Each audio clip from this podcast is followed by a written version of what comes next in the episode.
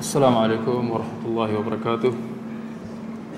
إن الحمد لله نحمده ونستعينه ونستغفره ونعوذ بالله من شرور أنفسنا ومن سيئات أعمالنا. من يهده الله فلا مضل له ومن يضلل فلا هادي له. وأشهد أن لا إله إلا الله وحده لا شريك له. وأشهد أن محمدا عبده ورسوله. أما بعد يا أيها الذين آمنوا اتقوا الله حق تقاته ولا تموتن إلا وأنتم مسلمون.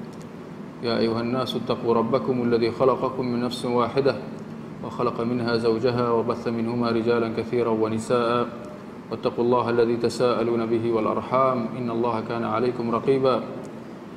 يا أيها الذين آمنوا اتقوا الله وقولوا قولا سديدا. يصلح لكم أعمالكم ويغفر لكم ذنوبكم. ومن يطع الله ورسوله فقد فاز فوزا عظيما.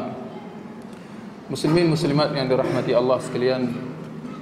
Terlebih dahulu saya ingin mengucapkan ribuan terima kasih. Jazakumullah khair kepada pihak surau yang dihormati pengurusi dan AJK-AJK atas kesudian untuk menjemput saya pada malam ini untuk memberi sedikit sebanyak tazkirah. Semoga uh, diberkati Allah Subhanahu wa taala. Muslimin muslimat yang dirahmati Allah sekalian sebagaimana yang kita sedia maklum tentang waqi' ataupun kedudukan umat Islam pada hari ini di mana kita tidak dapat lari daripada melihat bahawa umat Islam tidak sebagaimana yang sepatutnya di mana mereka berpecah kepada bermacam-macam kumpulan aliran fahaman yang mana setiap fahaman ataupun aliran berbeza di antara satu dengan yang lain. Maka apakah kita nak mengatakan bahawa setiap aliran-aliran yang begitu banyak yang bercanggah di antara satu sama lain apakah kita ingin mengatakan bahawa kesemua aliran-aliran ini fahaman-fahaman ini benar ia datang daripada Islam ia benar sejajar dengan kedua Al-Quran dan juga Sunnah.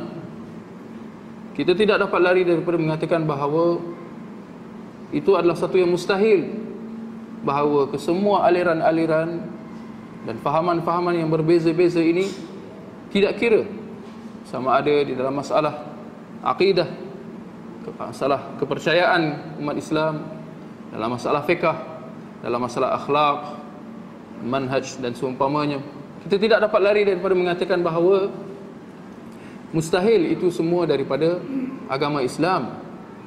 Kerana sebagaimana firman Allah Subhanahu wa taala walau kana min indi ghairillahi lawajadu fihi ikhtilafan katsira kalau sekiranya andainya ataupun andainya Al-Quran itu secara khasnya ataupun agama Islam itu secara umumnya kalau ia bukan turun daripada Allah kalau Al-Quran itu bukan daripada Allah pastinya kita akan mendapati di dalam Al-Quran itu banyaknya percanggahan di antara satu sama lain. Maka apabila kita melihat Al-Quran itu secara khususnya ataupun agama Islam itu secara umumnya tidak ada percanggahan di antara satu sama lain itu adalah bukti bahawa ia adalah wahyu ia turun daripada Allah Subhanahu wa taala. Itu dari segi Al-Quran ia secara khususnya. Tetapi kalau kita lihat pegangan umat Islam wujudnya percanggahan yang sangat banyak yang sangat ketara di antara satu sama dengan lain. Maka maka apakah kedudukan kita terhadap perbezaan-perbezaan yang ada di kalangan umat Islam ini.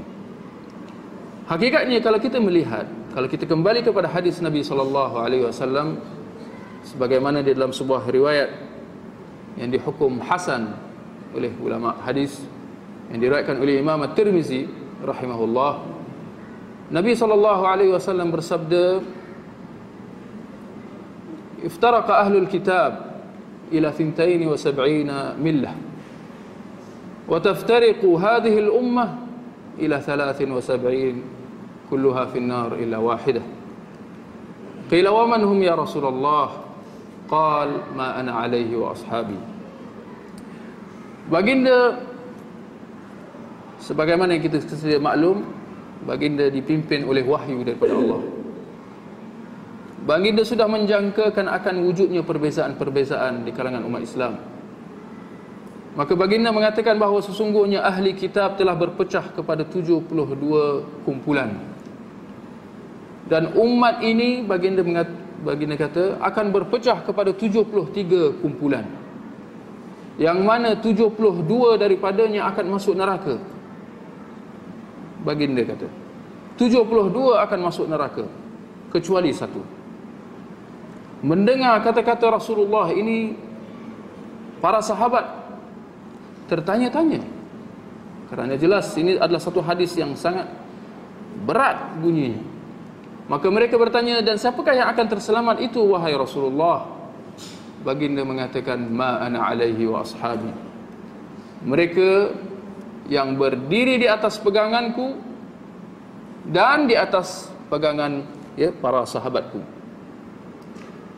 Kita lihat di dalam hadis ini apabila baginda menyebutkan tentang al-firqah an-najiyah ataupun kumpulan yang akan terselamat terselamat daripada masuk api neraka dan akan terus masuk ke syurga berbeza dengan 72 kumpulan yang lain itu ya di mana tidak semestinya 72 itu bermakna dia kekal dalam api neraka tidak. Tetapi besar kemungkinannya mereka akan terselamat dan kesudahannya mereka akan masuk syurga tetapi yang nak dikatakan adalah mereka akan masuk ke neraka terlebih dahulu tapi hal ini berbeza dengan satu kumpulan yang terselamat itu di mana mereka akan terus masuk ke dalam syurga. Dan apakah sifat-sifat kumpulan ini? Ya. Yang baginda Rasulullah sebutkan adalah mereka yang berpegang kepada kepada sunnahku dan pegangan para sahabat. Kita melihat mengapa baginda Rasulullah tidak sekadar menyebutkan mereka yang berpegang kepada sunnahku. Berhenti di situ. Tetapi kenapa baginda sehingga menambah dan pegangan para sahabatku? Dan hakikatnya kalau kita lihat jawapan Rasulullah ini adalah kunci kepada kesemua ataupun semua perselisihan-perselisihan yang kita lihat yang wujud di kalangan umat Islam pada hari ini. Mereka berpecah-pecah kepada bermacam-macam kumpulan dan fahaman. Kita melihat bahawa jawapan Rasulullah ini adalah puncanya iaitu berpegang kepada pegangan fahaman para sahabat Nabi sallallahu alaihi wasallam Barangkali ada yang tertanya kenapa Rasulullah menyebutkan mereka yang berpegang kepada sunnahku dan sunnah ataupun pegangan para sahabatku. Kenapa para sahabat? Kita tidak dapat lari daripada mengatakan bahawa ini kerana keistimewaan-keistimewaan yang ada pada para sahabat Nabi itu. Yang mana yang pertamanya keistimewaan yang tidak ada pada mana-mana umat Islam yang lain yang datang sesudah mereka. Iaitu mereka adalah kumpulan manusia yang telah dipilih oleh Nabi yang telah dipilih oleh Allah Subhanahu wa taala untuk bersama-sama dengan rasulnya Nabi Muhammad sallallahu alaihi wasallam. Mereka adalah umat manusia yang terpilih untuk bersama-sama dengan Nabi. Maka kita dapati bahawa mereka lah satu-satunya umat Islam yang telah bersama dengan Nabi sallallahu alaihi wasallam menyaksikan turunnya wahyu. Mereka telah menyaksikan perkembangan-perkembangan peringkat-peringkat yang telah dilalui oleh syariat Islam. Kerana sebagaimana yang kita sedia maklum, Islam telah turun ataupun syariat Islam telah turun secara berperingkat selama 23 tahun. 13 tahun di Mekah dan 10 tahun di Madinah. Berperingkat-peringkat. Begitu sebagaimana begitu juga dengan ayat Al-Quran dia turun secara berperingkat-peringkat mengikut keadaan dan peristiwa yang berlaku maka sama sekali Al-Quran itu tidak turun secara sekaligus kepada Nabi sallallahu alaihi wasallam. Maka para sahabatlah yang telah bersama dengan Nabi sallallahu alaihi wasallam membantu baginda di dalam dakwah baginda. Menyampaikan risalah Allah Subhanahu wa taala kepada umat umat manusia. Mereka bersama-sama dengan baginda Rasulullah berjihad untuk menegakkan kalimah Allah untuk mengembangkan dakwah Islamiah. Bahkan kita melihat terdapat di kalangan para sahabat ini juga yang telah dilantik sendiri oleh Rasulullah sebagai dai, pendakwah untuk keluar daripada Madinah dan berdakwah ke tempat-tempat di luar daripada Madinah. Sebagaimana di Yaman diutus Ali bin Abi Talib, Muaz bin Jabal dan Abu Musa al-Ashari. Mereka ini adalah dai-dai, pendakwah-pendakwah yang diutus oleh Nabi wasallam untuk berdakwah kita lihat sesudah kewafatan Rasulullah wasallam apakah para sahabat berhenti di situ tidak lagi meneruskan dakwah Rasulullah jawapannya sama sekali tidak. Mereka telah terus gigih menyebarkan dakwah Islam.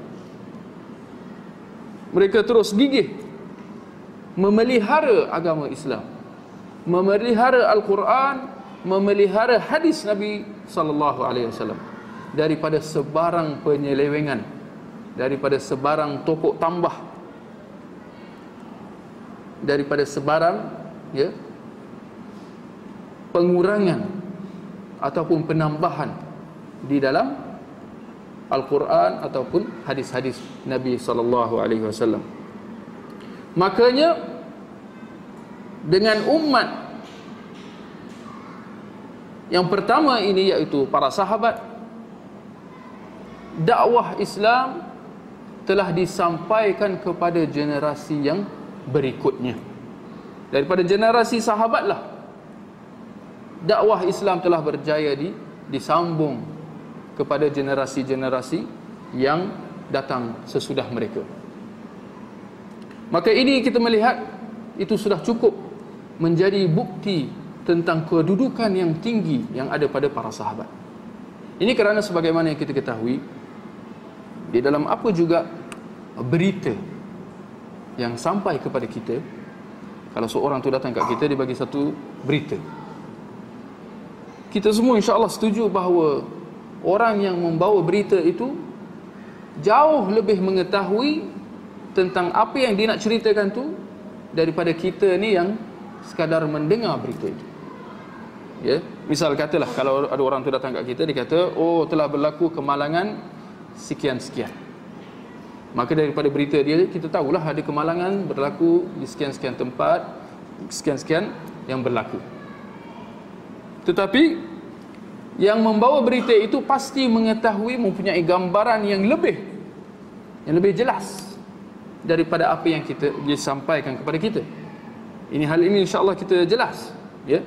Apa yang kita dengar daripada itu hanya sebahagian daripada apa yang telah berlaku maka begitu juga kita boleh bagi contoh ya kalau seseorang itu berkata kepada seorang yang lain dengan nada memberi amaran kalau engkau nak buat Buatlah. Lihat jumlah ini. Kalau engkau nak buat, buatlah. Ini contoh, ini contoh. Kita lihat jumlah ini, apakah yang dimaksudkan daripadanya? Apakah ia benar menyuruh supaya kita melakukan? Sekali dengar, seolah-olah itu adalah kebenaran daripada dia, suruh kita buat. Tetapi itu sama sekali bukan maksud orang yang mengatakan itu kerana maksud dia adalah memberi amaran supaya jangan buat lihat bagaimana jumlah itu boleh disalah tafsir kerana apa? Kerana orang yang mendengarnya itu mendengar berita itu dia tidak ada pada pada waktu orang itu mengucapkannya hanya orang yang ada pada majlis itu yang tahu bahawa yang dimaksudkan adalah jangan buat bukan buat itu sebagai contohlah. Dan kalau ini kalau kita nak lihat dalam hadis Nabi sallallahu alaihi wasallam ada yang berbentuk yang sebegini. sebagaimana dalam hadis yang diriwayatkan oleh Bukhari Rasulullah kata idza lam tastahi fasna' ma kalau engkau tak malu buat apa yang kau mahu. Barangkali sekali dengar orang itu kata eh kalau dah tak malu boleh buat. Maksudnya kalau malu je jangan buat. Apakah itu maksudnya? Jelas itu adalah satu salah tafsir ya. Kerana ungkapan yang dimaksudkan oleh Rasulullah wasallam adalah amaran. Supaya setiap seorang muslim tu kena ada sifat malu daripada nak melakukan sesuatu yang dilarang ya? Itu maksudnya. Bukan maksudnya suruh buat kalau tak ada perasaan malu. Masakan seorang muslim itu boleh hilang perasaan malunya ya daripada dia. Kalau kita lihat di dalam al-Quran apakah terdapat penjelasan ataupun penegasan supaya umat Islam berpegang kepada para sahabat kerana kita melihat bahawa umat Islam di dalam masalah berpegang kepada para sahabat ni seperti yang kita sebutkan tadi kebanyakan kumpulan-kumpulan Islam tidak mengendahkan syarat ini kewajipan ini. Tidak berpegang dengan pegangan para sahabat. Sedangkan di dalam Al-Quran jelas menyuruhnya sebagaimana di dalam surah An-Nisa ayat yang ke-115 di mana firman Allah wa may yushaqiqir rasul min ba'di ma tabayyana lahul huda wa yattabi' ghayra sabilil mu'minin nuwallihi ma tawalla wa nuslihi jahannam wa sa'at masira. Dan barang siapa yang menyelisihi Rasulullah sesudah terjelas kepadanya kebenaran lalu dia mengikut selain daripada jalan orang yang beriman. Kami akan palingkannya ke arah jalan yang dipilihnya dan kelak dia akan dihumban ke dalam api neraka kita lihat ayat Al-Quran ini yang berbentuk amaran terhadap golongan yang menyelisihi sunnah Nabi sallallahu alaihi wasallam. Yang tidak berpegang kepada sunnah ataupun yang melakukan sesuatu yang bercanggah dengan sunnah Nabi. Kita lihat Allah mengatakan bahawa dan barang siapa yang menyelisihi sunnah Rasulullah ataupun barang siapa yang menyelisihi Rasulullah sesudah terjelas kepadanya kebenaran dengan erti dengan sesudah terjelas kepadanya sunnah Nabi itu. Lalu Allah menambah dan dia mengikut selain daripada jalan orang yang beriman. Kami akan akan palingkannya ke arah jalan yang dipilihnya dan kelak dia akan dihumban ke dalam api neraka. Kita melihat kalau Allah mengatakan bahawa dan barang siapa yang menyelisih Rasulullah sesudah terjelas kepadanya kebenaran kami akan palingkannya ke arah jalan yang dipilihnya. Terus. Dan kelak dia akan humban ke dalam api neraka. Kita akan mengatakan bahawa ayat itu betul. Barang siapa yang menyelisih Rasulullah sesudah terjelas kepadanya kebenaran dia akan dihumban ke dalam api neraka. Ayat itu sudah cukup jelas buat kita. Tapi kita melihat bahawa Allah menambahkan lagi satu syarat ataupun satu sifat. Menyelisih sunnah Rasulullah bukan itu saja dan mengikut selain daripada jalan orang yang beriman. Apakah kita nak mengatakan bahawa jumlah ini tidak ada maknanya ataupun jumlah ini sekadar tambahan? Kalau tak ada pun tak apa seperti yang kita bacakan tadi. Ayatnya juga tetap lengkap tak kurang. Jawapannya masa sama sekali tidak. Sama sekali tidak ada di dalam ayat Al-Quran walau satu huruf pun yang tak ada faedahnya. Ini kerana sebagaimana yang kita ketahui setiap ayat Al-Quran setiap jumlah setiap perkataan dan setiap huruf itu adalah hak adalah benar. Sama sekali tidak ada satu huruf pun di dalam Al-Quran yang tidak ada faedahnya. Paling tidak dari segi kita kata apabila kita membaca setiap huruf itu ada pahalanya. Dan kita menegaskan bahawa pada setiap huruf itu juga ada maknanya. Jadi kita di sini bukan saja satu huruf, tak satu jumlah dan mengikut selain daripada jalan orang yang beriman. Apakah yang dimaksudkan oleh Allah di dalam ayat ini? Dan dia mengikut selain daripada jalan orang yang beriman.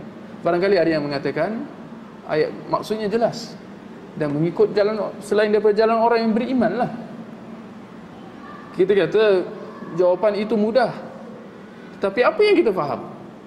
Kerana kalau kita melihat keadaan umat Islam pada pada hari ini kesemua mereka mengaku Islam. Kesemua mereka mengaku beriman. Kes, kita tambah bahkan semua mereka mengaku berpegang kepada Al-Quran dan Sunnah. Majoriti umat Islam tidak akan kita akan tak akan kita jumpa satu kumpulan Islam yang mengatakan kami tidak berpegang kepada Al-Quran dan Sunnah. Kecuali sebahagian kecil sahaja daripada kumpulan anti hadis dan seumpamanya. Itu itu orang kata sebahagian kecil. Adapun majoriti umat Islam kesemua mereka mengatakan bahawa kami berpegang kepada Al-Quran dan Sunnah. Apakah kita nak mengatakan bahawa itu jawapan dia? Bahawa ini semua keadaan umat Islam ini, ini semualah umat Islam yang dimaksudkan oleh ayat tadi. Kita mengatakan bahawa kalau macam tu kita tidak dapat lari daripada menyelisihi jalan orang yang beriman. Kerana jalan orang yang beriman pada hari ini kalau kita lihat memang berbeza-beza di antara satu sama lain. Bercanggah antara satu sama lain. Satu kata boleh, satu kata tak boleh. Satu kata halal, satu kata haram. Satu kata sunnah, satu kata bukan sunnah. Satu kata tauhid, satu kata syirik. Satu kata khurafat, satu kata bukan khurafat. Yang mana satu? Kita terpaksa menyeli, kita terpaksa memilih satu dan menyelisih yang lain. Apakah itu yang dimaksudkan oleh ayat tadi? Jawapannya sama sekali tidak.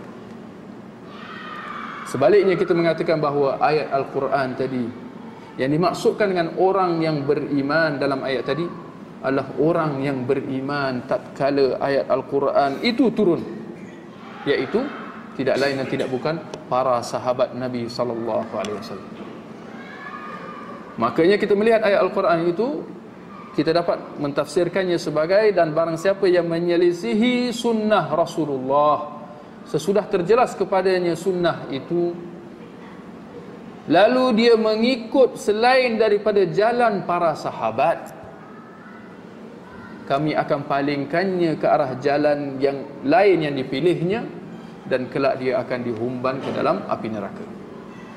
Dia mengikut selain daripada jalan para sahabat.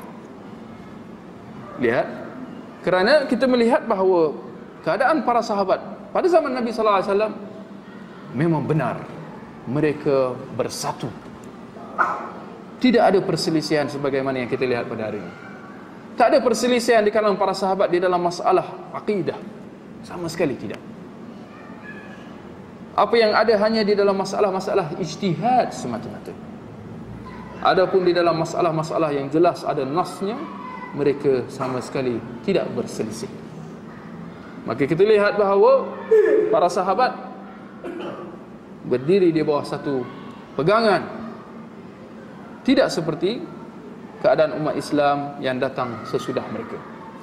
Maka ayat Al-Quran yang kita baca bacakan tadi selari dengan hadis Nabi sallallahu alaihi wasallam tadi yang menyebutkan tentang perpecahan umat di mana Nabi sallallahu alaihi wasallam mengatakan bahawa kesemua mereka masuk neraka kecuali mereka yang berpegang kepada pegangan Nabi dan juga para sahabatnya kita melihat bahawa ayat Al-Quran dalam surah An-Nisa ayat 115 ini selari dengan hadis daripada Nabi sallallahu alaihi wasallam yang diriwayatkan oleh Imam At-Tirmizi. Makanya kita dapat menyimpulkan bahawa tidak ada cara lain untuk kita nak memahami kedua Al-Quran dan Sunnah itu kecuali dengan memahaminya sejajar dengan pemahaman para sahabat. Ini kesimpulan kita insya-Allah. Ini kesimpulan kita pada malam ini insya-Allah. Bahawa Al-Quran dan Sunnah sama sekali tidak boleh difahami ikut sesuka hati. Sebaliknya, ia hanya boleh difahami mengikut sebagaimana yang difahami oleh para sahabat Nabi sallallahu alaihi wasallam. Kerana para sahabat Nabi itu adalah anak-anak murid Rasulullah sallallahu alaihi wasallam. Dan tidaklah Al-Quran dan hadis yang sampai kepada kita melainkan melalui mereka.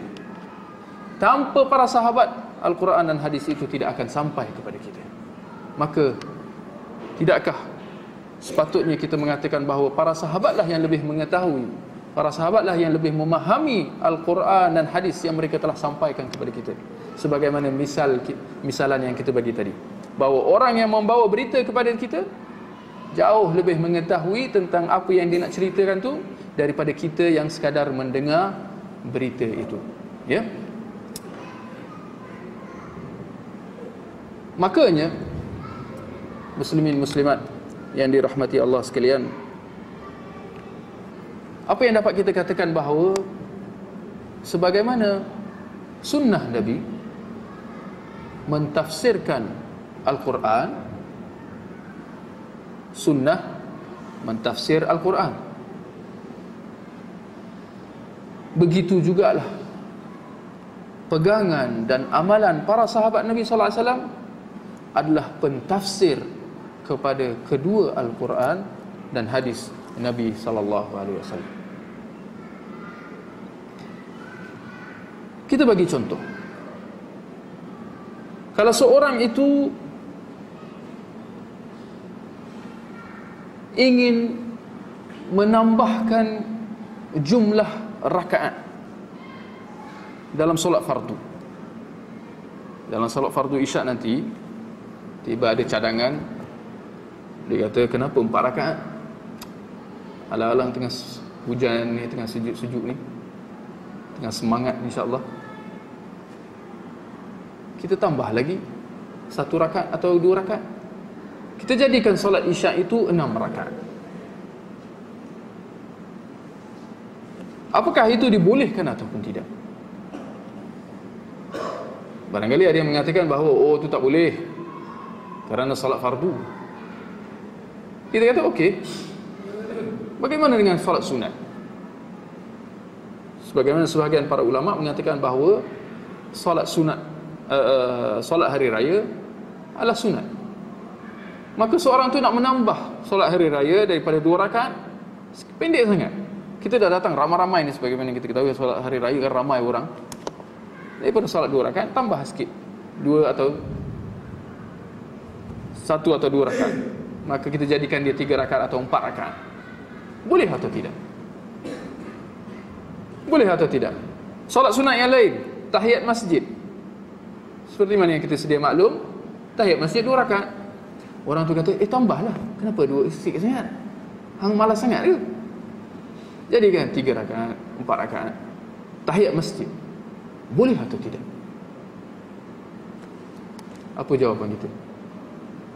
Bukankah tam, rakaat tambahan itu apa rakaat yang tambahan tu apa kita buat? Baca Al-Quran, berzikir, berdoa. Dalam solat kita kan berdoa. Kita kan berzikir, kita baca Al-Quran semasa berdiri. Ini kan semua baik-baik belaka. Masa kan tak boleh? Apa jawapan kita? Itu yang kita nak tegaskan bahawa kita tidak dapat lari daripada mengatakan bahawa kerana para sahabat tidak melakukan sedemikian. Ini kerana kalau kita nak mengatakan bahawa kerana Rasulullah melarang, kita kata tidak ada hadis yang melarang dengan nas begitu. Jangan kamu solat isyak enam rakaat. Tak ada. Tak ada larangan yang spesifik macam tu. Jangan kamu solat hari raya lebih dua rakaat. Tak ada. Cari dalam Al-Quran, cari dalam hadis. Semua tak ada. Saya saya saya bagi jawapan tak ada jawapan ni. Kalau nak penat-penat, tak payah penat. Jangan penatkan diri kerana jawapannya tak ada. Tahiyat masjid nak tambah dua rakaat. Tak ada hadis yang melarang. Jadi kenapa kamu melarang? Ha, orang tu jawab balik. Kenapa kamu melarang? Kamu ni mandai-mandai. Kamu menghalang seorang itu daripada melakukan kebaikan. Ini kan baik. Apa jawapan kita? Barangkali kalau sekali dengar, kita pun tersentak. Termenung tiga hari, tiga malam, tak dapat jawab. Eh, ini kan baik. Betul juga. Eh? Maka kita pun menambah jumlah rakaat yang kita nak buat tu. Apakah boleh? Maka di sini insya-Allah pada malam ini kita dapat jawapan yang perlu menjadi panduan dan petunjuk kita di dalam ibadah kita. Bahawa jumlah rakaat itu tidak boleh ditambah Kalau sebagaimana yang dilakukan oleh Rasulullah, itulah yang sepatutnya kita buat.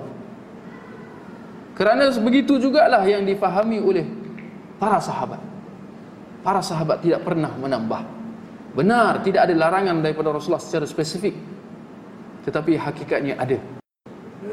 Kerana Rasulullah jelas melarang kita daripada mengada-ngadakan sesuatu yang baru di dalam agama yang tidak ada petunjuk ya, daripada Al-Quran ataupun hadis.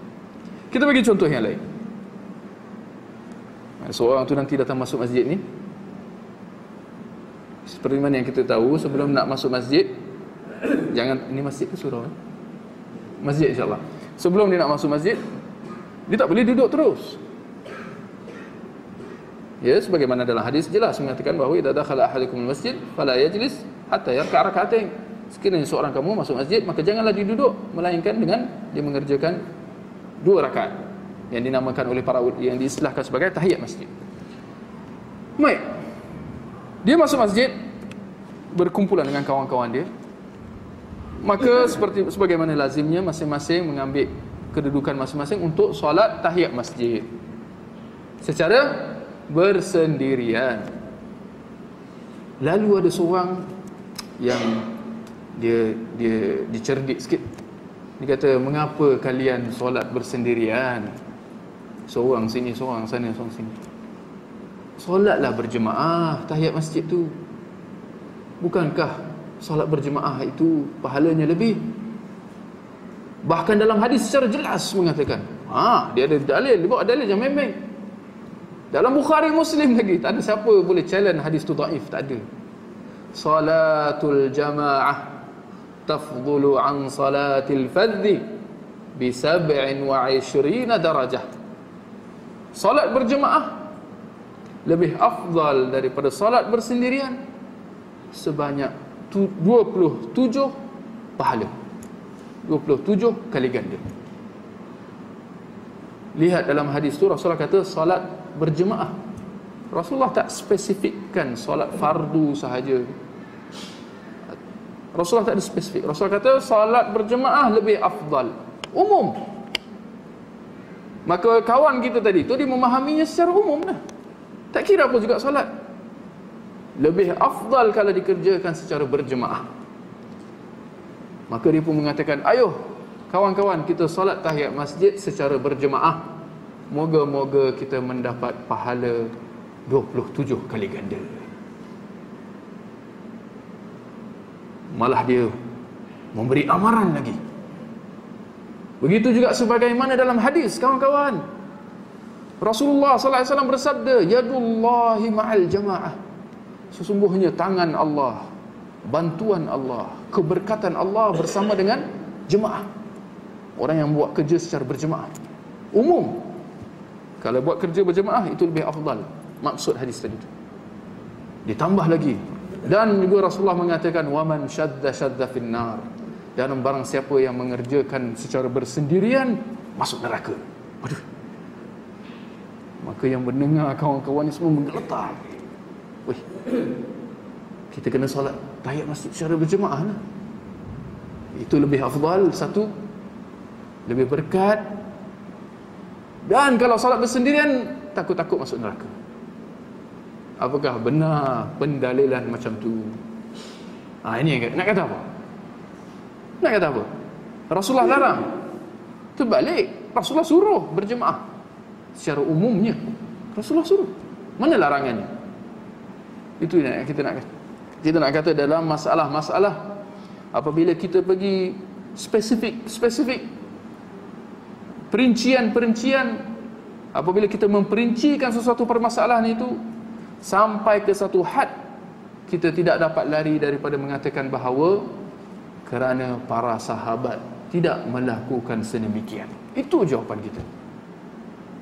Maka insya-Allah kalau sesiapa yang berpegang dengan kaedah ini di dalam dia nak beramal dengan apa juga amalan benda yang disuruh atau benda yang dilarang dia mengikut pegangan dan amalan para sahabat insya Allah dia akan selamat. Kerana kalau kita lihat, apa yang akan berlaku kalau tidak kaedah ini tidak dijadikan pegangan? Jawapan dia adalah sebagaimana yang kita lihat keadaan umat Islam pada hari ini. Berpecah kepada bermacam-macam aliran dan pemikiran dan amalan yang berbeza di antara satu lain. Kenapa? Ini jawapan dia. Kerana setiap kumpulan memahami Al-Quran dan Sunnah itu mengikut kefahaman masing-masing. Ini masalahnya. Setiap kumpulan, setiap mazhab, setiap aliran mereka memahami, mereka mendakwa berpegang kepada Al-Quran dan Sunnah. Tetapi hasilnya mereka berbeza pendapat di antara satu sama lain. Masing-masing mentafsirkan Al-Quran dan hadis itu mengikut kefahaman masing-masing. Sebagaimana dalam contoh yang kita bagi tadi itulah. Ya, solat berjemaah macam mana, nak tambah rakaat macam mana. Masing-masing memahami ikut pemikiran masing-masing. Mereka melihat bahawa inilah maksud hadis dalam contoh yang kita bagi itu. Baik, saya saya bagi satu contoh yang lain lah. InsyaAllah belum Ini semua contoh-contoh yang insyaAllah tak berlaku lagi Ya Semoga dengan contoh-contoh ini kita dapat Bandingkannya dengan benda-benda yang dah berlaku Dah, dah azan ke? Boleh okay. Di dalam sebuah hadis Rasulullah SAW mengatakan bahawa laisa minna man lam yataghanna bil Quran. Bukan termasuk dalam kumpulan kami mereka yang tidak melagukan Al-Quran. Dengan hadisnya, bukan termasuk daripada kumpulan kami mereka yang tidak melagukan Al-Quran, yataghanna bil Quran, melagukan Al-Quran. Hadis ini riwayat Bukhari. Boleh tak kalau seorang tu ber, berpandukan hadis ni maka dia nak baca al-Quran tu mengikut lagu-lagu yang ada lah. Ada lagu rock, ada lagu ha? Hindustan. Ya. Ada macam-macam, ada lagu pop lah. R&B lah. Apa pun. Boleh tak dia membaca al-Quran mengikut gaya macam tu? Ha, di sini saya nak bagi eh, peringatan bahawa kalau kita melihat nasyid memang telah dijadikan macam tu. Dulunya nasyid macam biasalah. Rukun Islam ah, baik je. Tapi sekarang nasyid dah ada macam-macam. Ditambah pula dengan muzik. Kan? Dah ada nasyid yang macam pop, nasyid macam hip hop, rap lah. Macam-macam. Kan? maka apakah Al-Quran boleh di, juga dibuat macam tu ha, ini yang ketiga orang tu berhujah bukan termasuk dalam kumpulan Rasulullah mereka yang tidak melagukan Al-Quran lagu kita tahulah lagu ada macam-macam. Rap, rock, hip hop, trash hmm, lagi dahsyat. Inilah yang dimaksudkan oleh hadis Nabi. Ah kita nak kata macam mana? Kita tak ada hadis yang mengatakan jangan kamu baca Al-Quran mengikut rock.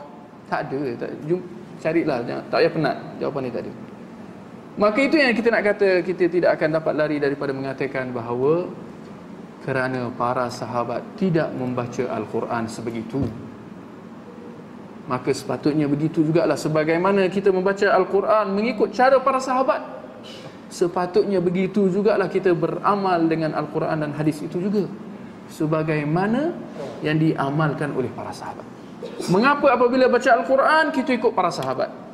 Tetapi di dalam memahami Al-Quran itu juga atau memahami hadis itu kita mengikut pemahaman kita masing-masing. Kita menolak para sahabat. Ini keadaan umat Islam pada hari ini. Mereka semua kumpulan-kumpulan yang berbeza-beza. Tetapi mereka seakan-akan sepakat untuk tidak menjadikan pemahaman para sahabat sebagai panduan mereka. Sepakat semua. Kecuali mereka yang di dipelihara oleh Allah. Majoriti semua sepakat untuk berpegang dengan Al-Quran dan Sunnah mengikut pemahaman masing-masing. Kita kata inilah penyebab perbezaan dan perbalahan yang berlaku di kalangan umat Islam. Saya ingat tinggal satu syubhat. Apabila mereka yang melakukan sesuatu yang tidak diajar di dalam sunnah Nabi, seringkali kita mendengar, ini kan baik. Ini kan baik. Apa salahnya? Bagi menolak syubhat ini, kita mengatakan bahawa mereka adalah orang yang pertama menolak kata-kata ini. Mereka sendiri orang yang pertama menolak kata-kata ini. Sebagaimana dalam contoh yang kita dah bagi tadi. Kalau nak tambah rakaat solat isyak, nak tambah satu rakaat dua rakaat. Kan baik. Mereka akan kata, "Eh, mana boleh?" Eh, ini kan baik. Tambahan rakaat tu kan baca Al-Quran, zikir, doa, kan baik. Bukannya kita buat macam-macam dalam solat. Kita membuat benda-benda yang baik. Baca Al-Quran, ada benda yang lebih baik daripada Al-Quran. Eh, itu tak boleh. Solat fardu tak boleh tambah.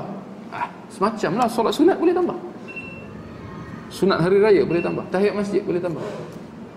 Rawatib. Sunat rawatib kita tahu kan setiap solat fardu ada sunat rawatib dia, qabliyah atau ba'diyah. Boleh tambah. Jawapannya tak boleh juga. Ini yang kita nak kata. Azan.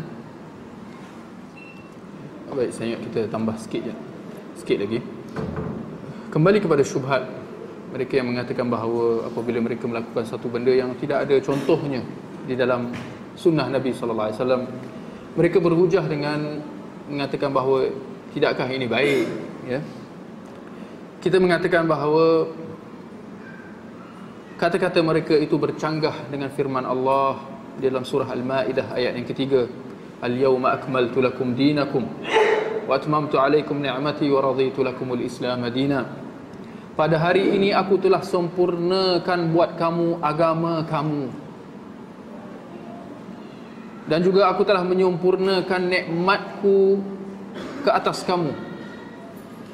Dan aku telah redha Islam sebagai agama buat kamu. Maka mereka yang mengatakan bahawa adanya apa sesuatu yang juga baik yang tidak diajar oleh Nabi sallallahu alaihi wasallam jelas seakan-akan mereka mengatakan bahawa agama itu belum lengkap lagi. Sedangkan Allah dalam ayat tadi mengatakan aku telah sempurnakan buat kamu agama kamu. Mereka yang mengatakan adanya amalan-amalan yang juga baik tetapi yang tidak diajar tetapi tidak diajar oleh Rasulullah. Kata-kata mereka ini seakan-akan menggambarkan bahawa adanya amalan-amalan yang tidak diajar oleh Rasulullah. Ada amalan yang baik tetapi tidak diajar oleh Rasulullah. Sedangkan Allah mengatakan bahawa agama ini telah sempurna. Maknanya segala yang perlu dibuat telah diajar. Segala yang perlu ditinggalkan telah dilarang di dalam Al-Quran itu. Makanya tidak ada sesuatu yang baik melainkan telah disuruh oleh Nabi sallallahu alaihi wasallam. Sebagaimana tidak ada sesuatu yang dilarang yang tidak baik melainkan telah dilarang oleh Nabi sallallahu alaihi wasallam. Hal ini disebutkan secara jelas oleh Nabi sallallahu alaihi wasallam dalam sebuah hadis yang diriwayatkan oleh Imam At-Tabarani. Ma taraktu syai'an yuqarribukum ila Allah illa wa amartukum bih wa ma taraktu syai'an yub'idukum 'anillah wa yuqarribukum ila an-nar illa wa nahaitukum 'an. Aku tidak meninggalkan sesuatu pun yang boleh mendekatkan kamu kepada Allah melainkan aku telah menyuruh kamu melakukannya. Sebagaimana aku tidak meninggalkan sesuatu pun yang boleh menjauhkan kamu daripada Allah dan mendekatkan kamu kepada api neraka melainkan aku telah melarang kamu daripada melakukannya nak mengatakan bahawa semuanya telah disuruh oleh Nabi sallallahu alaihi wasallam. Sebagaimana semuanya telah dilarang oleh Nabi sallallahu alaihi wasallam. Benda yang baik telah disuruh. Yang benda yang di, benda yang tidak baik telah dilarang oleh Nabi sallallahu alaihi wasallam. Maka ini jelas menolak dakwaan mereka yang mengatakan bahawa adanya sesuatu yang tidak ada contoh dalam agama tetapi juga baik. Daripada sudut lain yang lain kita katakan, kita andaikan bahawa memang benar ada amalan-amalan yang juga baik tetapi yang tidak diajar oleh Nabi sallallahu alaihi wasallam. Kita andaikan ada. Persoalan kita di sini adalah Bagaimana kita mengukur sesuatu itu dia baik ataupun buruk? Kalau kita kata Dengan akal lah. Kita menjawab tanpa kita sedar kita telah sama dengan satu kumpulan yang memang jelas sesat iaitu kumpulan Mu'tazilah. Kerana ini adalah prinsip dan dasar Mu'tazilah, kumpulan Mu'tazilah, satu kumpulan yang wujud pada awal sejarah Islam. Apa prinsip dan dasar mereka? Mereka menjadikan akal sebagai faktor penentu baik atau buruknya sesuatu itu. Baik atau buruknya satu amalan itu ditentukan oleh akal. Ini kata kumpulan Mu'tazilah. Sedangkan kita semua sepakat mengatakan bahawa kita adalah Ahlus Sunnah wal Jamaah. Mengapa dalam masalah yang dasar ini kita mengambil pendapat Mu'tazilah? Sedangkan ia jelas menyimpang, bercanggah dengan pegangan Ahlus Sunnah wal Jamaah. Kini kerana Mu'tazilah mengatakan bahawa apa yang dinilai akal sebagai baik, maka itulah yang baik di, di sisi Allah Subhanahu Taala.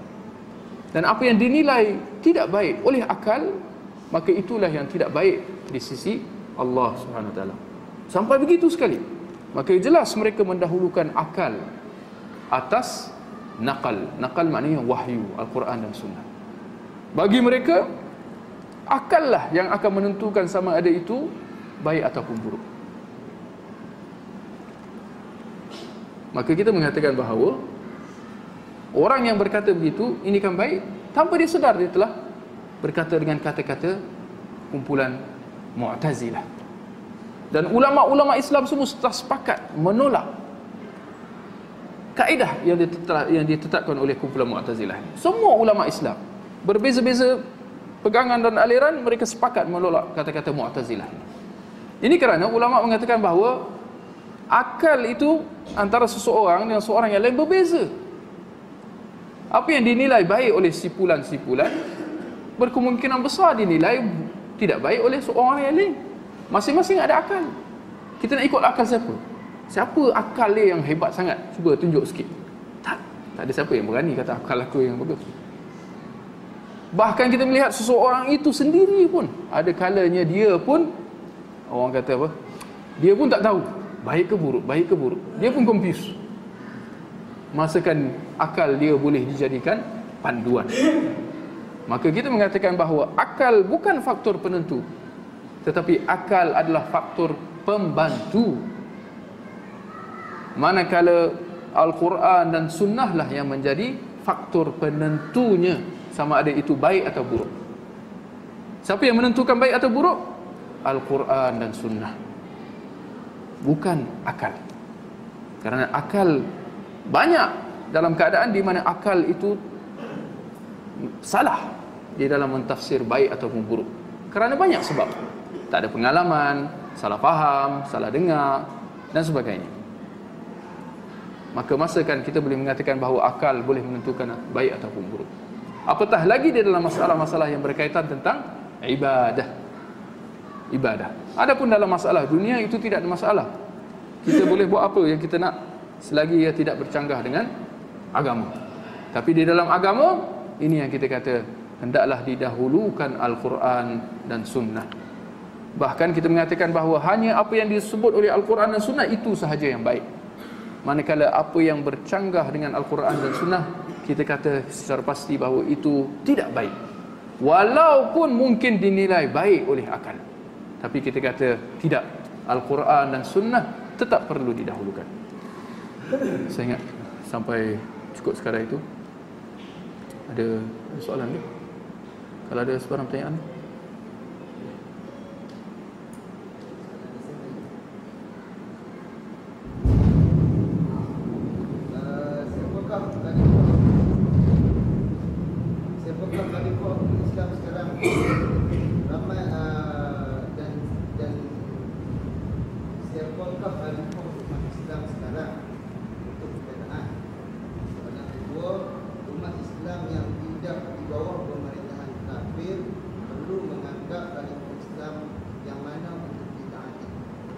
soalan kedua apa?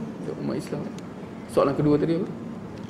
Bagi umat Islam yang berada di bawah pemerintahan bukan Islam di mana ketaatan khalifah perlu ditetapkan. Ini dah keluar masuk tajuk lain ni. ini masuk ini masuk kes sensitif ni. Uh, tentang soalan yang pertama khalifah yang mana yang perlu ditaati. Ini masuk dalam bab politik lah kita kata. Memang kita tidak nafikan bahawa dalam masalah politik ini memang juga termasuk dalam masalah-masalah telah umat Islam berpecah kepada macam-macam kumpulan dan parti-parti. Yang kita yang sangat menduka citakan ya. Yang jelas memecah belahkan kesatuan umat Islam. Yang jelas bercanggah dengan Al-Quran. Kerana dalam Al-Quran jelas menyuruh supaya kita bersatu. Wa'tasimu bihablillahi jami'an wala tafarraqu dan berpeganglah kamu dengan tali Allah dan jangan kamu berpecah. Tapi kita dapati bahawa umat Islam berpecah. Dalam Al-Quran yang lain dalam ayat Al-Quran yang lain mengatakan Allah mengatakan wala takunu minal musyrikin. Minal ladzina farraqu dinahum wa kanu syi'a kullu hizbin bima ladaihim farihun. Dan jangan kamu tergolong macam orang musyrikin orang kafir. Apa sifat orang kafir? Mereka yang memecah belahkan agama mereka sehingga menjadi berpuak-puak. Setiap puak berbangga dengan apa yang ada pada puaknya. Ini hakikat. Kita melihat bahawa umat Islam yang berpecah kepada macam-macam kumpulan macam-macam parti masing-masing mengangkat parti dia. Ya.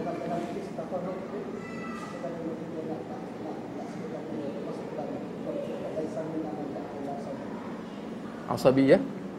Termasuklah ya? Mengajak kepada macam-macam. Sama ada mengajak kepada pemikiran dia mengajak kepada bangsa dia mengajak kepada parti dia dalam politik apa-apa. Kalau dia memecah belahkan kesatuan umat Islam itu yang dimaksudkan itu yang dilarang di dalam agama. Ya kerana Islam menyuruh supaya kita bersatu. Wa Allah wa rasulah. Wa la tanaza'u fatafshalu wa tadhhab rihukum wasbiru. Innallaha ma'as sabirin dan taatilah kamu kepada Allah dan Rasulnya. Dan jangan kamu berpecah dan jangan kamu berbalah. Kerana kalau kita berbalah kita akan gagal. Apabila kita gagal kekuatan kita akan hilang. Wa hukum kekuatan kamu akan hilang. Apabila apa? Kita tidak menjaga kesatuan kita. Sedangkan Rasulullah kata wasbiru innallaha ma'as sabirin. Dan bersabarlah. Sesungguhnya Allah bersama dengan orang-orang yang bersabar kita bersabar, kita bertoleransi, kita memaaf, maaf memaafkan sesama saudara seislam kita yang kita kasihi, yang kita sayangi. Ya. Kita kembali kepada persoalan tentang siapa khalifah yang wajib ditaati. Kita ini adalah satu realiti bahawa umat Islam yang sepatutnya, ini sepatutnya berhimpun di bawah seorang khalifah. Ini ini kerana asas. Kita melihat bahawa inilah asas yang dipegang oleh generasi sahabat dan generasi awal Islam dulu. Di mana mereka tidak berpecah, sebaliknya mereka semua bersatu. Barangkali mereka berbeza-beza tempat tinggal. Seorang tinggal di Madinah, seorang tinggal di Mekah, seorang tinggal di Baghdad, seorang tinggal di Syam, Mesir dan sebagainya. Tetapi mereka semua bersatu di bawah seorang khalifah. Yang pusat pemerintahannya pada awalnya pada zaman sahabat di Madinah. Itu asalnya Perbezaan negara tidak tidak membolehkan untuk kita berpecah-pecah. Tidak, itu bukan alasan. Kerana walaupun kita berbeza negara, berbeza tempat tinggal, tetapi kita sama agama. Yang menyuruh supaya kita bersatu. Tapi kalau kita lihat keadaan umat Islam sekarang, tidak ada khalifah. Itu realiti. Maka tidak ada satu, kalau jawapannya tidak ada satu khalifah yang wajib ditaati oleh seluruh umat Islam satu dunia. Tidak ada. Kerana orangnya tak ada. Macam mana kita nak mewajibkan sesuatu yang tak ada? Tetapi Setidak-tidaknya kita mengatakan bahawa Ini tidak menunjukkan bahawa kita tidak ada ketaatan. Kita tidak ada pemerintah yang kita tak tak perlu taat. Kerana tak ada khalifah Tak adalah pemimpin. Tak ada pemimpin, tak adalah pemerintah. Tak ada pemerintah, tak adalah ketaatan. Bukan begitu. Kita mengatakan bahawa setidak-tidaknya kita cuba Mengekang perpecahan yang ada kerana kita melihat bahawa umat Islam dah berpecah kepada negara-negara. Negara-negara yang berbeza. Ini bercanggah dengan Islam. Kerana dalam Islam, umat Islam ada satu negara. Walaupun ia luas. Maka tidak ada satu negara yang berlainan. Kalau zaman dulu, kalau Islam saja boleh masuk ke mana-mana. Kalau dia Islam saja dia boleh masuk Mekah. walaupun dia bukan penduduk Mekah. Islam saja dia boleh pergi berdagang ke Syam, Iraq, Mesir, tak perlu visa, tak perlu apa. Yang penting Islam. Kafir tak boleh. Nampak?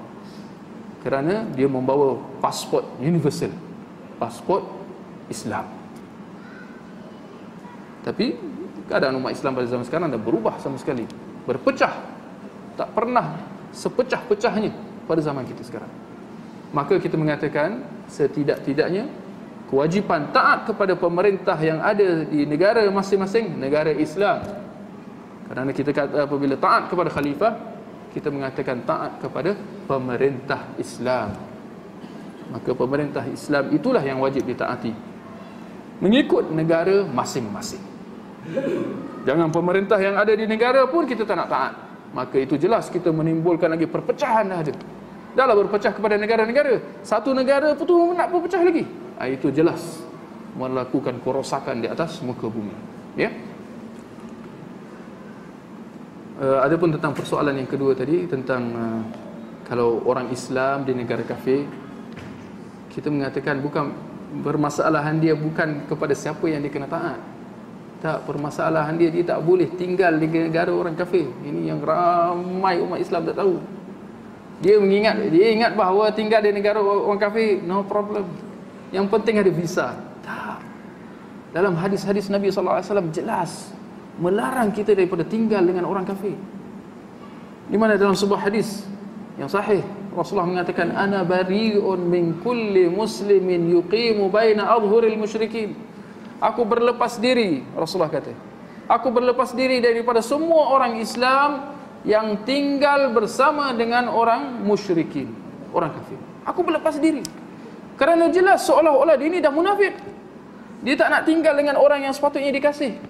Tetapi dia tinggal dengan musuh Islam iaitu orang kafir. Barangkali kita kata ini masalah mungkin sensitif sikit lah.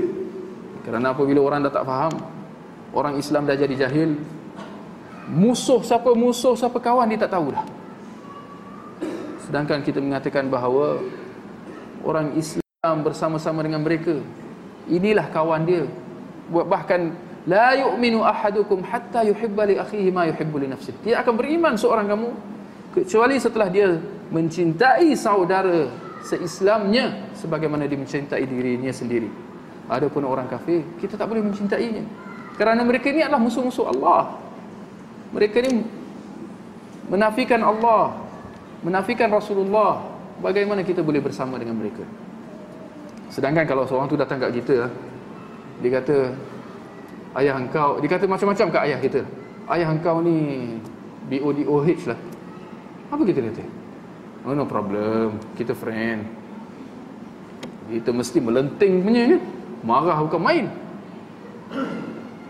Bagaimana orang itu mencumuh Tuhan sekalian alam? Allah Bagaimana seorang yang boleh mencemuh orang yang patut kita paling kasih siapa? Mak bapak kita salah.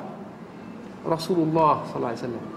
La yu'minu ahadukum hatta akuna ahabbu ilaih min walidihi wa waladihi wan nasi ajma'in. Tidak akan beriman sesiapa daripada kamu kecuali dengan aku menjadi orang yang paling dikasihinya melebihi bapanya, anaknya dan seluruh manusia. Rasulullah adalah orang yang paling kita kasihi. Bagaimana kita boleh berkawan dengan orang yang mencumuh Rasulullah? Barangkali bukan dengan mulutnya tetapi dengan perbuatannya. Apabila dia tidak mengiktiraf Rasulullah itu sebagai rasul itu satu cumuhan Jangan kita tak jangan kita tak salah faham. Dia cumuh dengan perbuatannya dengan tidak menerima dakwah Rasulullah dengan tidak berpegang dengan sunnah Nabi sallallahu alaihi wasallam. Itu satu cumuhan sebenarnya. Makanya kita kata bagi orang Islam yang tinggal di negara orang kafir, apa yang wajib atas mereka? Berhijrah. Ha, barangkali kita tak tahu. Kita ingat hijrah zaman Rasulullah dulu, zaman unta dulu je ada hijrah. Tak sampai ke zaman sekarang. Sampai ke hari kiamat ada hijrah. Berhijrah macam mana? Daripada negara kafir ke negara Islam. Kerana itu jelas. Ini sebagai prinsip kita kita bersama dengan orang-orang Islam, kita bersama dengan orang yang kita kasihi dan kita berlepas diri daripada orang-orang yang memusuhi Allah dan juga Rasulnya. Kita sama-sama tak nak sekongkol dengan dia. Kerana Rasulullah kata apa? Man jama'al musyrik wa sakana ma'ahu fahuwa mithlahu. Barang siapa yang bergaul dengan orang musyrikin dan tinggal bersama dia, barangkali bukan satu rumah, setidak-tidaknya satu negara. Okay? Negara kafir. Maka dia sama dengan dia. Sampai begitu sekali Rasulullah kata. Ini Rasulullah kata. Kita nak kata apa? Apakah kita masih nak kata oh no problem, no problem itu masalah. Insya-Allah. Saya ingat itu jawapan dia. Ada sebarang tanya yang lain?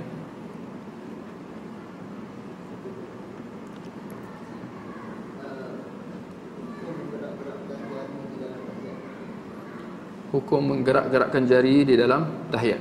Ini masalah fiqh lah. Ya. Di dalam solat menggerak-gerakkan jari semasa tahiyat. Apabila kita tahiyat, at-tahiyatu lillahi was salawatu thayyibat Assalamualaikum ayuhan nabi wa rahmatullahi wa barakatuh. Assalamualaikum wa ibadillah salihin. Asyhadu an la ilaha illallah, asyhadu anna Muhammadan abduhu wa rasuluh. Uh, apakah bagaimana kedudukan jari kita? Ya. Uh, sebagaimana masalah dalam masalah-masalah fikah, ulama berbeza pendapat. Ya. Maka ada yang mengatakan bahawa kita menggerakkan jari kalau dalam mazhab Syafi'i mengatakan bahawa hendaklah kita mengangkat jari kita. Apabila kita mengucapkan asyhadu an la ilaha illallah wa asyhadu anna muhammadan abduhu rasul kita mengangkat jari. Mula-mula macam ni ya di atas paha kita. Apabila kita mengucapkan asyhadu an la ilaha illallah kita angkatnya. Ini pendapat mazhab Syafi'i. Ya tetapi kalau kita kembali kepada hadis Nabi sallallahu alaihi wasallam ya kita melihat ada dua riwayat di mana satu riwayat di dalam riwayat Abu Dawud mengatakan bahawa sahabat menceritakan tentang tahiyat Rasulullah. Dia mengatakan bahawa Rasulullah membuatkan tangannya macam ni di dalam tahiyat. Di dalam satu riwayat mengatakan wa kana yuharrikuha dan baginda menggerakkan jari telunjuknya itu. Dan dalam satu riwayat yang lain kontradik. Dari riwayat Abu Dawud juga. Wa kana la yuharrikuha. Dan baginda tidak menggerakkannya. Ya? Maka akibat daripada asal hadis itu adanya perbezaan ulama pun berbeza. Ada yang mengatakan kena gerak. Ada yang mengatakan jangan gerak. Ya? Maka kita mengatakan kita boleh memilih antara dua pendapat ni. Sama ada nak gerak ataupun tidak gerak bila masuk kalau persoalan bila nak gerak ataupun bila nak angkat kita mengatakan bahawa zahir hadis tentang Rasulullah mengisyaratkan dengan jari telunjuknya adalah daripada permulaan tahiyat. Kerana tidak ada nas yang mengatakan bahawa baginda mengangkatnya apabila mengucapkan asyhadu an la ilaha illallah. Ada pendapat mengatakan hendaklah kita menggerakkannya apabila ada ucapan Allah at-tahiyatu lillah maka digerakkan. Wassalatu at-tayyibatu assalamu alayka ayyuhan nabiy rahmatullahi wa barakatuh assalamu alayna wa ala alihi Asyhadu an la ilaha apabila disebut nama Allah itu digerakkan. Itu ada pendapat. Tapi menyatakan, kita mengatakan bahawa ini semua pendapat-pendapat ijtihad semata-mata.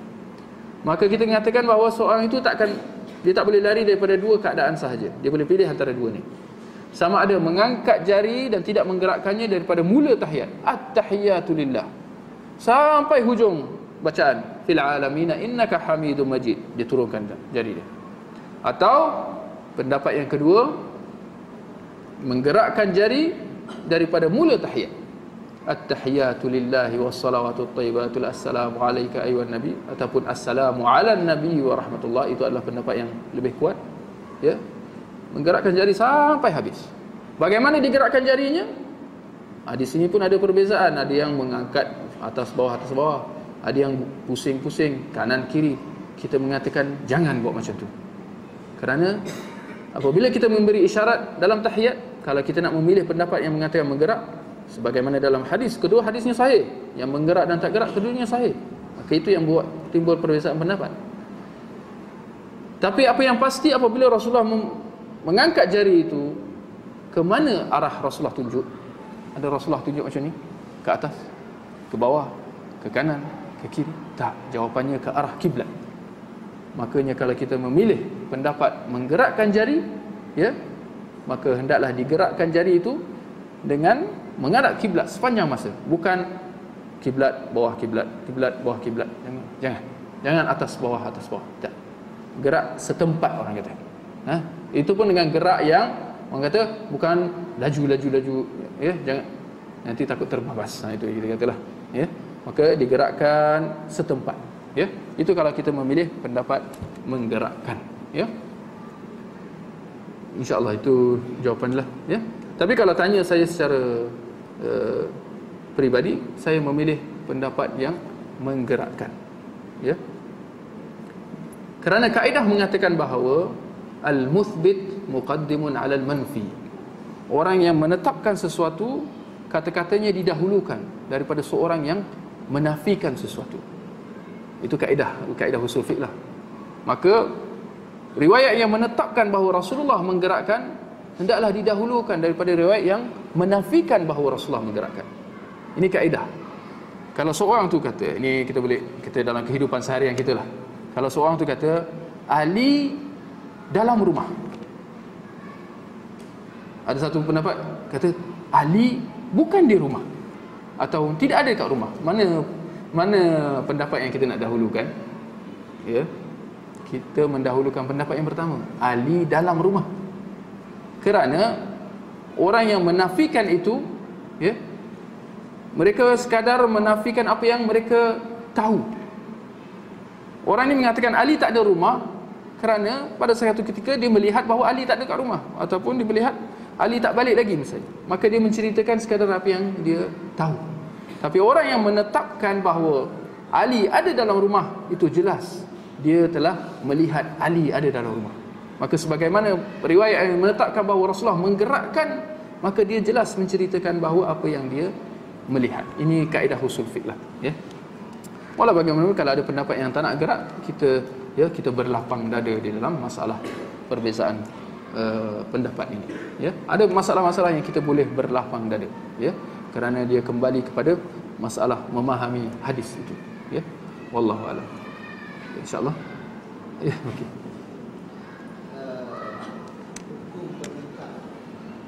Niqab. Ya. pun ada perbezaan pendapat di kalangan para ulama tentang masalah niqab ya wajibkah perempuan menutup wajahnya? Ya. Maka ada pendapat mengatakan bahawa al-mar'atu aurah mereka berpegang dengan hadis Nabi sallallahu alaihi wasallam al-mar'atu aurah. Sesungguhnya perempuan itu adalah aurat. Apa artinya? Mereka memahaminya bahawa seluruh anggota badannya itu daripada hujung kepala sampai ke hujung kaki. Kesemuanya aurat. Maknanya dia makanya dia tidak boleh menzahirkan apa juga daripada bahagian badannya. Perempuan yang perempuan yang dah balik ya ini pendapat yang pertama tetapi pendapat yang kedua yang yang uh, dilihat lebih rajih yang lebih kuat bahawa perempuan seorang perempuan yang balik itu hanya boleh menzahirkan wajah dan juga kedua tangannya sahaja. Ya? Bukan semua adalah aurat tetapi selain daripada wajah dan kedua tangan sahaja adalah aurat. Maknanya wajah dan kedua tangan itu sahaja yang boleh dizahirkan. Sebagaimana di dalam uh, hadis ya daripada Nabi sallallahu alaihi wasallam إذا بلغت المرأة الحضي المحيض فلا يحل لها إلا أن تظهر عن وجهها وكفيها sekiranya seorang perempuan itu sudah balik maka tidak boleh untuknya menzahirkan kecuali wajah dan kedua tangannya maka kalau kita lihat hadis ini jelas ya membolehkan kedua wajah dan uh, wajah dan kedua tangan itu di, di dibuka ya dibolehkan ya Tetapi dalam masa yang sama kita tegaskan walaupun kita memilih pendapat yang kedua membolehkan wajah dan kedua tangan tapi dalam masa yang sama kita nak tegaskan juga bahawa kalau ditutup kalau dipakai niqab itu afdal ya. Kerana jelas itu bagi mengelakkan fitnah. Tetapi bukan wajib ya. Memakai niqab afdal. Maknanya dapat pahala. Tapi kalau tak pakai tak dapat dosa ya. Bukan kerana bukan wajib ya. Wallahu a'lam Baik, insya-Allah kita sudahi dengan uh, tasbih kafarah subhanakallahumma wa bihamdik. Asyhadu an la ilaha illa ant. Astaghfiruka wa atubu ilaik.